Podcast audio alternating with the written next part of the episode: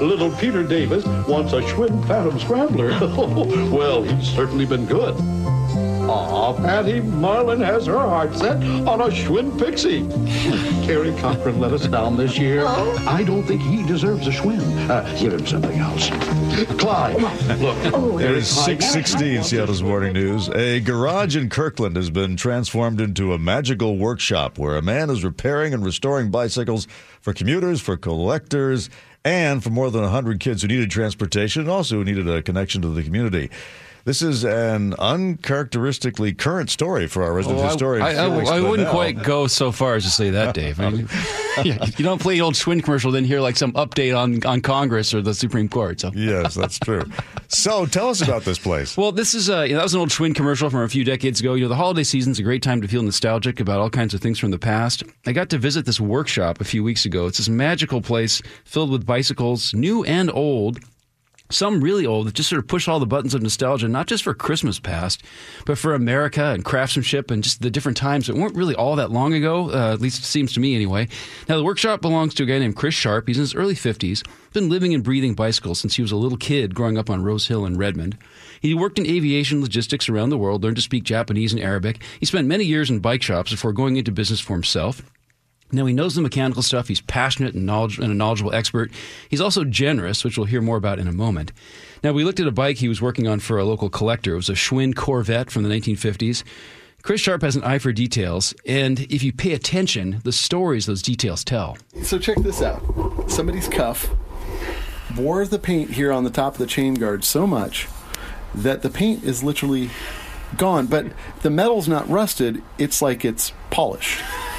And the other cool thing here is this Schwinn logo and the Corvette part of the logo, I've been very carefully cleaning because this Schwinn in the Corvette is actually a decal.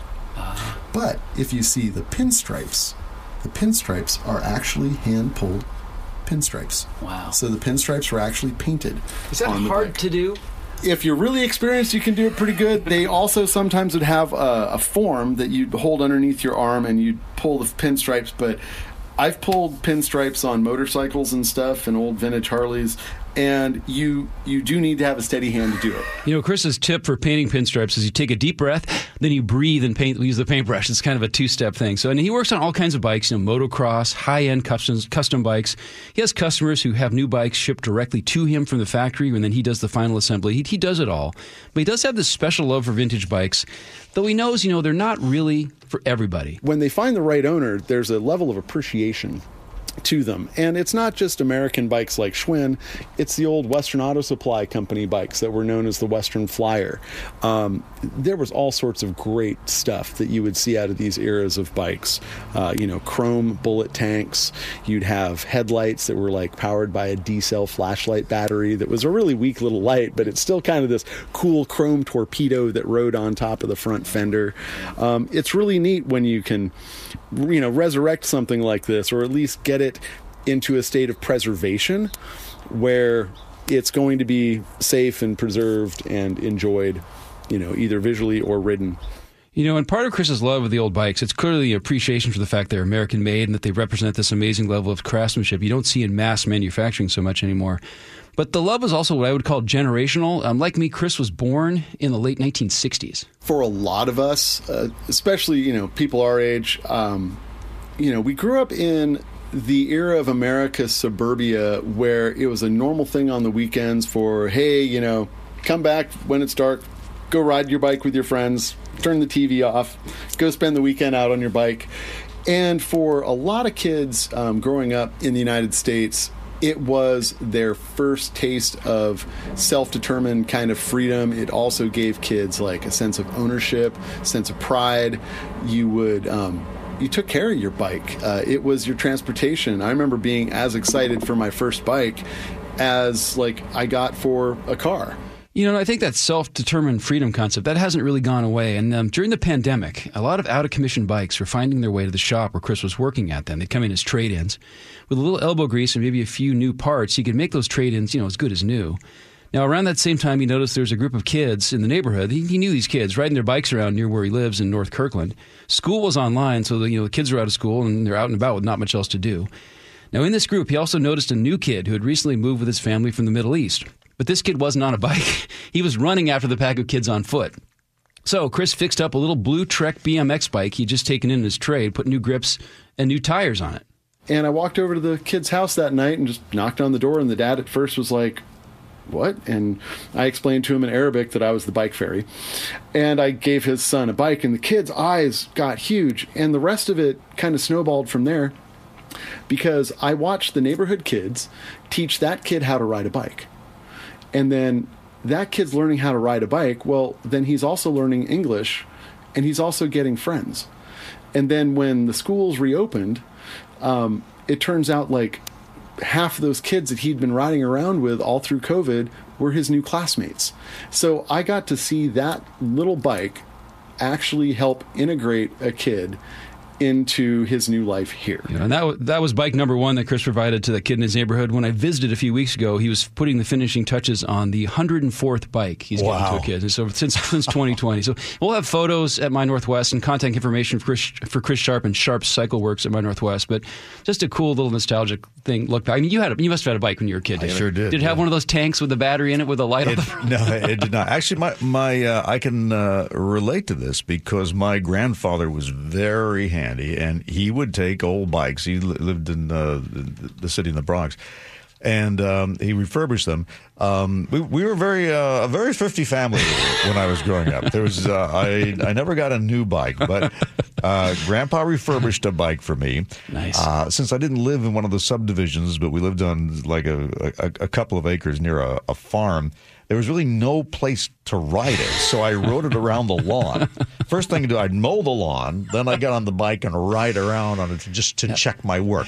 But it, it, I, I do, uh, I can remember that, that liberating feeling when yeah. I uh, finally got. Now you weren't wearing a little newsboy cap on one of these bikes where the front wheel's ten feet wide, right? This no. is like this is in the 1950s we're talking no, about. Right? Yeah, that's right. Okay. It was not, not the 1800s. The 1890s. Yeah, yeah. Thank you, Feliks, for that.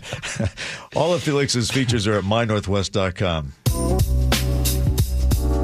637 Seattle's Morning News.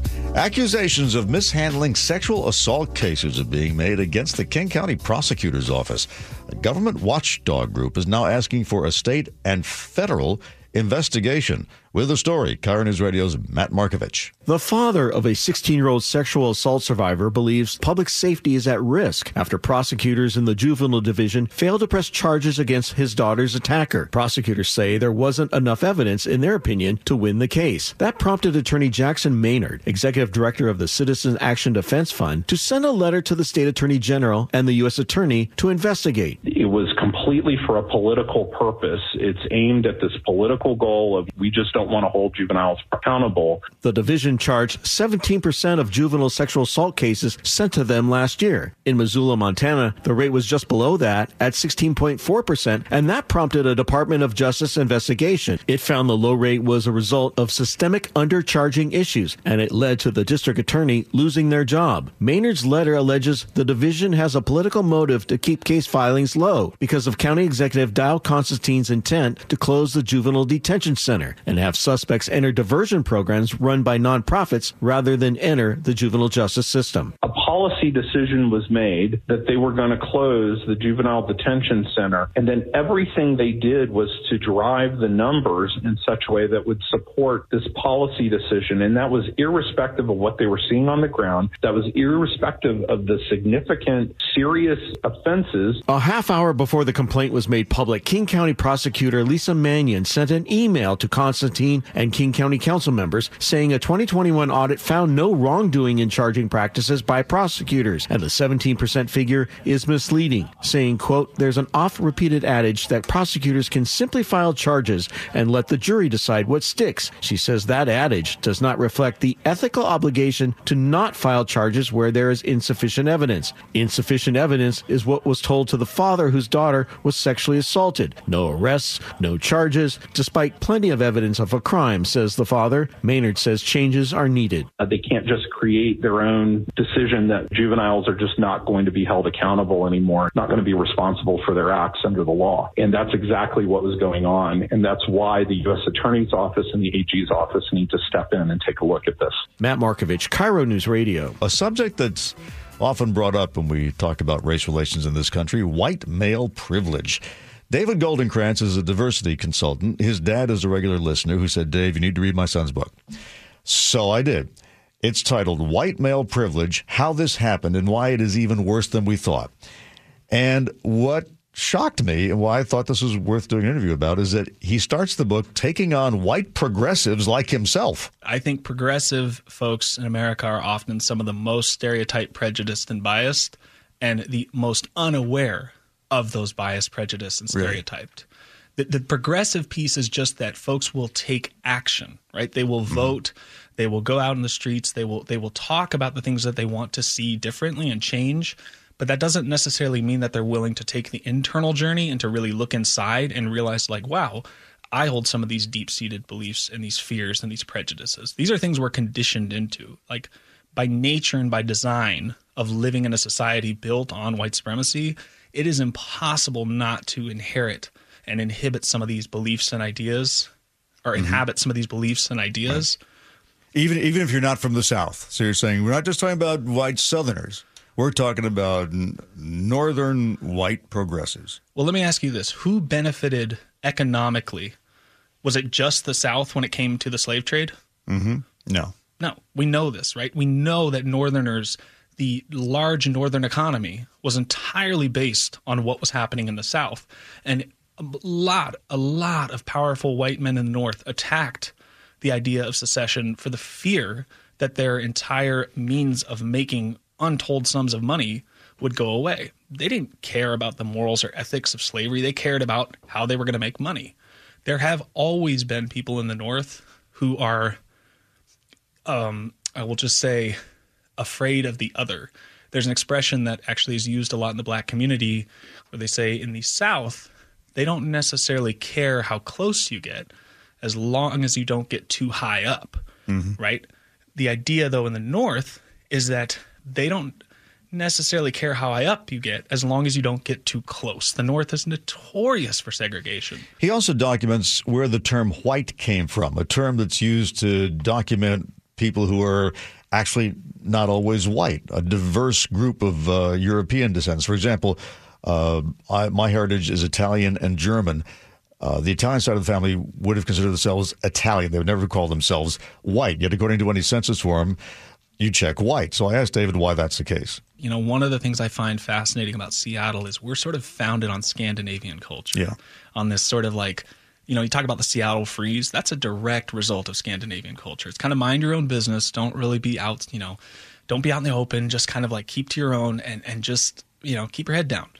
That's very different than Italian culture. That's very different than you know somebody coming over from Spain. And to your point, is Italy Italians are notoriously outspoken, right? We right. talk about the Irish too. When the Irish came here, there was a lot of terms for them, right? Right. It took them at least half a century to even be considered white. Same thing mm-hmm. with Italians. So the thing is, like, we can all say that you know we're trying to escape whiteness, but ultimately that doesn't that doesn't allow us to get away from the privileges and access and sort of the ways in which our society allows just a visible physical perception of my mm-hmm. presence. So I can't resign from the White Club and try to reassert my Italian slash German identity. Huh? Unfortunately, it's not that simple, Dave. And I think that's kind of because there's nothing good that comes up when you Google white these days. No, I mean, but also, again, this is where people get.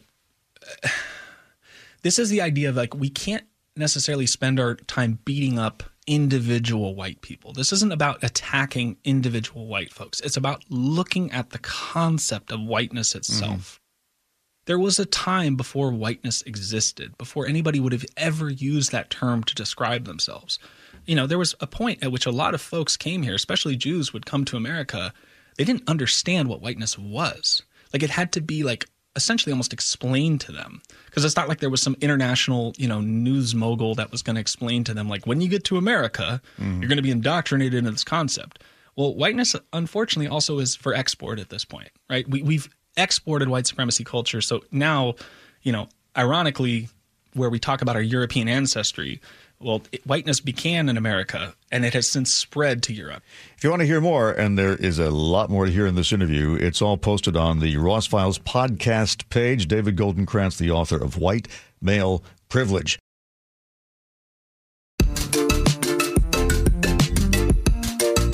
Coming up in today's commentary, I scold the founding fathers. Let's talk about the big Colorado Supreme Court decision. I talked with CBS legal analyst Thane Rosenbaum. The court, by a bare majority of four to three, decided to disqualify Donald Trump from appearing on the 2024 primary ballot. Now, that decision has been immediately suspended, so uh, as things stand now, he will be on the ballot. Of course, this is going to the U.S. Supreme Court. Anyway, I want to ask Thane's opinion. Does he buy the majority's logic for this ruling? Not really. I also don't like the fact that when they said at one point they ruled or concluded that he had extorted the crowd, extorted the crowd to go over to commit violence on the Capitol. That's actually not what happened. so that is an ongoing issue of what was he saying at the ellipse and under Supreme Court precedent for the First Amendment, Dave, you have to engage in language that it causes imminent lawlessness and violence. And the language has to be very specific. So when he said, let's go over there and peacefully and patriotically um, uh, make our voices heard, that is protected speech. Even if he said, fight, fight, fight, he didn't, you know, he used it as a euphemism. So I just thought that this, they paid, played fast and loose with what he said. What they did, which was fascinating, is they changed the whole nature of the First Amendment. They said, I don't really care what he said on that day at the ellipse.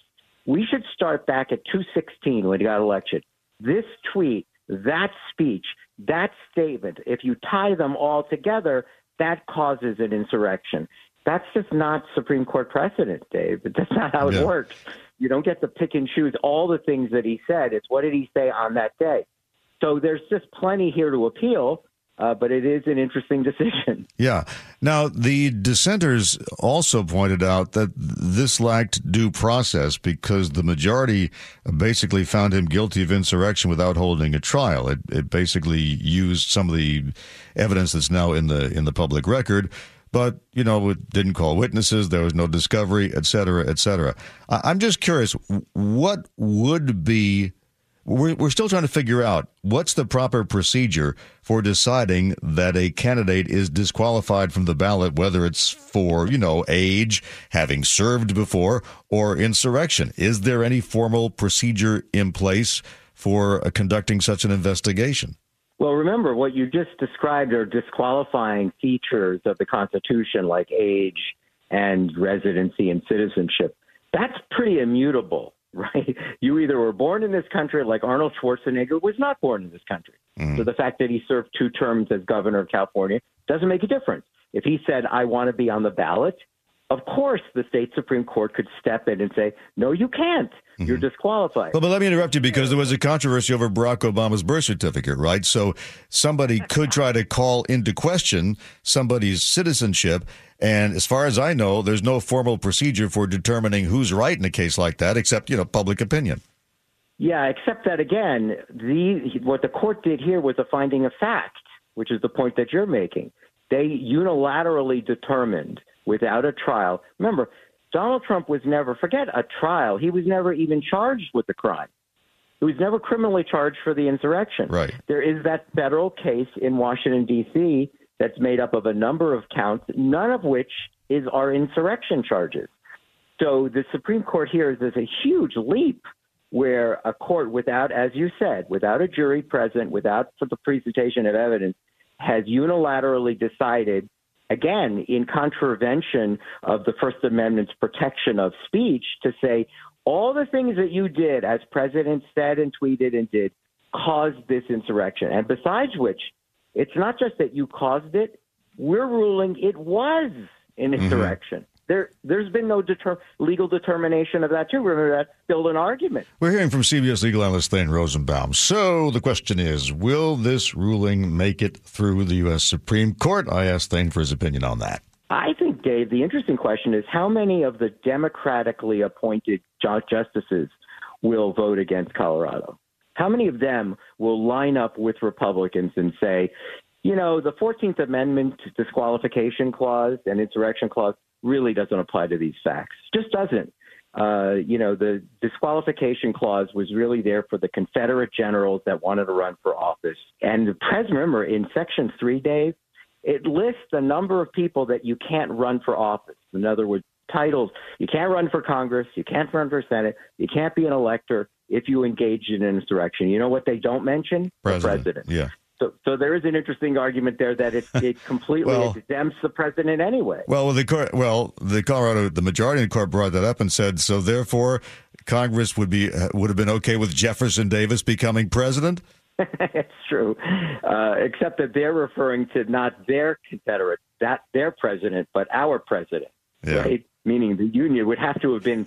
It doesn't apply to Abraham Lincoln, but it applied to Jefferson Davis because Lincoln wasn't really causing an insurrection; he was just defending the Union. But again, you're right; it's a tricky point. You know, why did why did Congress leave him out? The one question is to say, is the oath different? You know, they're saying you have to swear an oath to defend the Constitution. Yeah. Do congresspersons and senators take a different oath than the president? Why leave the president out unless they thought it doesn't really apply to him? Because why would he try to insurrect his own government? Right? that's- why would he take over Yeah. his own well, government? that, that that is the, the the novel thing here. We've never had a president who quite behaved in this way. So Exactly. Yeah. All right. So, it, but it sounds like you don't think this is going to get very far. I think it'll. I, I can't believe the Supreme Court won't agree to hear it. I'm sure they will. Mm-hmm. I think it's interesting to see how many of the liberal justices might vote with the conservatives here. I can't believe. Remember, this is a very touchy subject. The founding fathers were really into representative democracy. They loved the idea of people going to their polling stations and casting their ballots. And so, for a Supreme Court of Colorado to say to the citizens of the state, you can't vote for this guy. You can walk over there, do whatever you want, but you can't. You can't even write his name in the ballot. That is, if I was a Supreme Court justice, I would say I'm not sure a court can do that. Unelected people for the Colorado Supreme Court make that decision of who they can vote for and who they can't. I just can't believe that this this Supreme Court would say courts are allowed to make that decision, not Congress. CBS legal analyst Thane Rosenbaum. Thank you, Thane. Anytime, Dave. Thank you. It is time for the daily dose of kindness now, brought to you by Heritage Homecraft. A young man is spreading joy in the town of McAlester, Oklahoma, where a small act of kindness has grown into one of the largest toy drives in the state. CBS's Norah O'Donnell with that story. The line, more than three miles long. The gifts packed a drive through warehouse, and Santa and his helpers were ready for the big day. On this day, with the help of 4 H, more than 10,000 toys will be given away. It's the idea of 18 year old Reed Markham, who started this seven years ago when he noticed his classmates needed school supplies. And so that it kind of clicked in my brain. It's like Christmas is not a cheap holiday. People are going to struggle with this too. Markham is helping people with that struggle. Awesome, dude. Through donations, he's given out more than 64,000 toys. The holiday spirit, it's in it's in everyone. I mean, it's the joy of giving. It's not the joy of getting. It's the joy of giving and seeing the people's reaction to what you're doing for them. Ooh, I would agree on that one. It was really cool to see such a visual story too from CBS with the cars lined up ready to give those toys. So It's Gee time from the Gee and Ursula Show with guest co-host Jake Skorheim today. Gee Scott, the Huskies are a big deal again. I remember when the Huskies were the only football team in town. Actually, my first day at work, uh, January second, nineteen seventy-eight. Huskies won the Rose Bowl against Michigan, Right. and that was the big team in town. And so, are the glory days back? Um, the the glory day is here right now. You got to appreciate where you are right now. And as of right now, it could be argued that this is the greatest Husky team of all time. Now, the last Husky team won a national championship. They were 12 and 0. This current team is 13 and 0. So, right? So there there's that. Then back then also there was those games were subjective of it was kind of like okay this team should be in and this team should be in and There was no real playoff It- structure, right yeah. right so now this is a playoff structure and I believe that the Huskies have a really good chance of winning this game uh, but there was, there was some other news in there right Yeah, Kalen DeBoer, Whew. he deserves best it. coach in college football. Now, who who votes on that? Uh, the, the AP, the writers, Yeah. and, and all the look. I have been saying this uh, since the last uh, quarter of the year. He is definitely, if he would, if he w- were to win out and his team were to win out, he is the coach of the year. It's not even a question. Now, how close are you to the team? What's the what's the I uh, the secret sauce there? I don't have any connection to the team. Oh wait, how close is he? Wait, no, I'm just asking what what's what do you know about his coaching style? Is- Oh, oh, oh, oh, oh. Well, he was he was doing really well. I mean, he had never been on the big time stage like this, but uh, he was at Fresno, Fresno State down there, and, and doing his thing. And he's come up here. I got to be honest, Dave. I didn't think that he would come to the University of Washington and be successful. I did not. Why? Well, I'll tell you why. I judged it off of the salary that he got when he came in. I thought, hmm, that's kind of a lower salary for, you know, uh, okay. Then I also was just seeing kind of just how where college football was going, where a lot of the recruits were going. They weren't really staying here in, in Washington, right? But you still have some, not to say that they don't have good players, because they do. They do have good players. And what has happened previous, Chris Petersen left. Uh, uh, Jimmy, uh, the next coach, he was let go. And then here's Kalen DeBoer, and he comes here with his University of Washington team. I'm like, mm, we'll see. And then he was kind of successful. He was pretty pretty decent. But this right here is what you call lightning in the bottle, right? Uh, uh, Michael Penix Jr. had him the last couple years. And so, a long story short is this. Here's what I believe. I believe Kalen DeBoer is the type of coach that just comes in, obviously, and understands how to create a good culture. No different than a good boss and or CEO. No different than what we see happening with the Raiders over there in Las Vegas. They had a coaching change, and all of a sudden the Raiders start playing better with the same players. Hmm. And with the University of Washington, they've won like six or seven games this season with with one score or less. So that tells you that you have a bunch of young men that believe in their coach. You have a coach that believes in a player, and you when you win close games like that, Dave, that is a real shining example of a real culture. And I think that they get ready to go down to play this bowl game against Texas. I think they have a real opportunity to win that compared to in 2016 when they played Alabama. I thought they had no shot. They have a real shot to win this game. So DeBoer is like the UW's Ted Lasso. Yeah, I guess you can call it that. I, I don't know personally his style. Mm. I've never. Crazy thing is, is, I've never met the man a day in my life. I've never had a conversation with him. But obviously, obviously, you come to do this, and you go off all of the experts, all of the sports people out there. Nobody, nobody even thought UW would win the Pac-12. Rest in peace, Pac-12. Nobody thought that they would win that, let alone go thirteen and zero on the season. I know. It's, it's incredible. Even Husky fans will look in the mirror and say, "Yeah, I didn't know I'd go thir- thirteen and oh." zero." So, but so I, I guess just to to double check this uh, this analysis, is it, it it's it's beyond just uh, Michael Penix. There's there's Oh yeah, oh yeah. It's uh, it's beyond Michael Penix. It's, here, here's here's an example. I'll give you an example. Um, I, I can't remember a game it was, but there was a an Achilles heel for the University of Washington, I would say it has. In the past, people would say, "Well, the defense. The defense was kind of giving up some points," and I don't know who it was against this season. I, I can't remember, but the defense had given up like 28 points in the first half. And so, you fans out there, correct me. I'm sorry, I don't get the team, but they gave up 28 points in the first half, and it's like, oh boy, here we go. But in the second half, they gave up 0 mm-hmm. What does that mean? Did the players change? No, it's the same players. Again, it goes back to what I'm talking about. It's that culture, it's that belief. So what is happening is is you're seeing Kalen DeBoer and the magic that is happening over there. And in football, that's the beauty of it. It's not just always talent. So it's not just Kalen DeBoer, it's not just Michael Penix, it's everybody on that team. That So was I against a good team too. It was Utah. It was Utah. Yeah. Okay, I couldn't remember, but, but They were good. Oh my goodness! There you go. Thanks. Gee Scott. Thank you, Gee. Yep.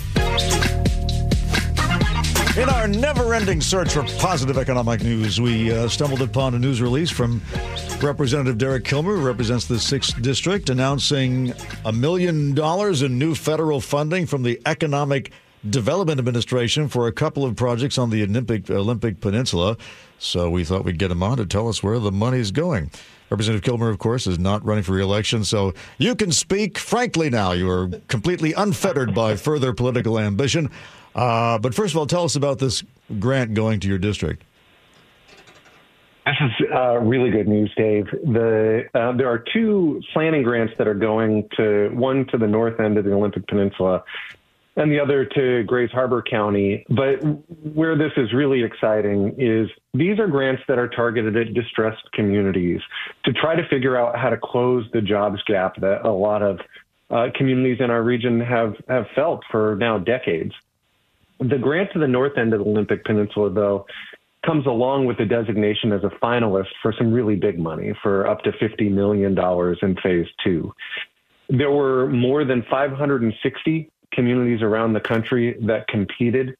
22 were named finalists. And the fact that the north end of the Olympic Peninsula is one of those 22 now competing for somewhere between 20 and 50 million dollars uh, in the spring is really exciting and presents some real opportunity for areas that need a hand.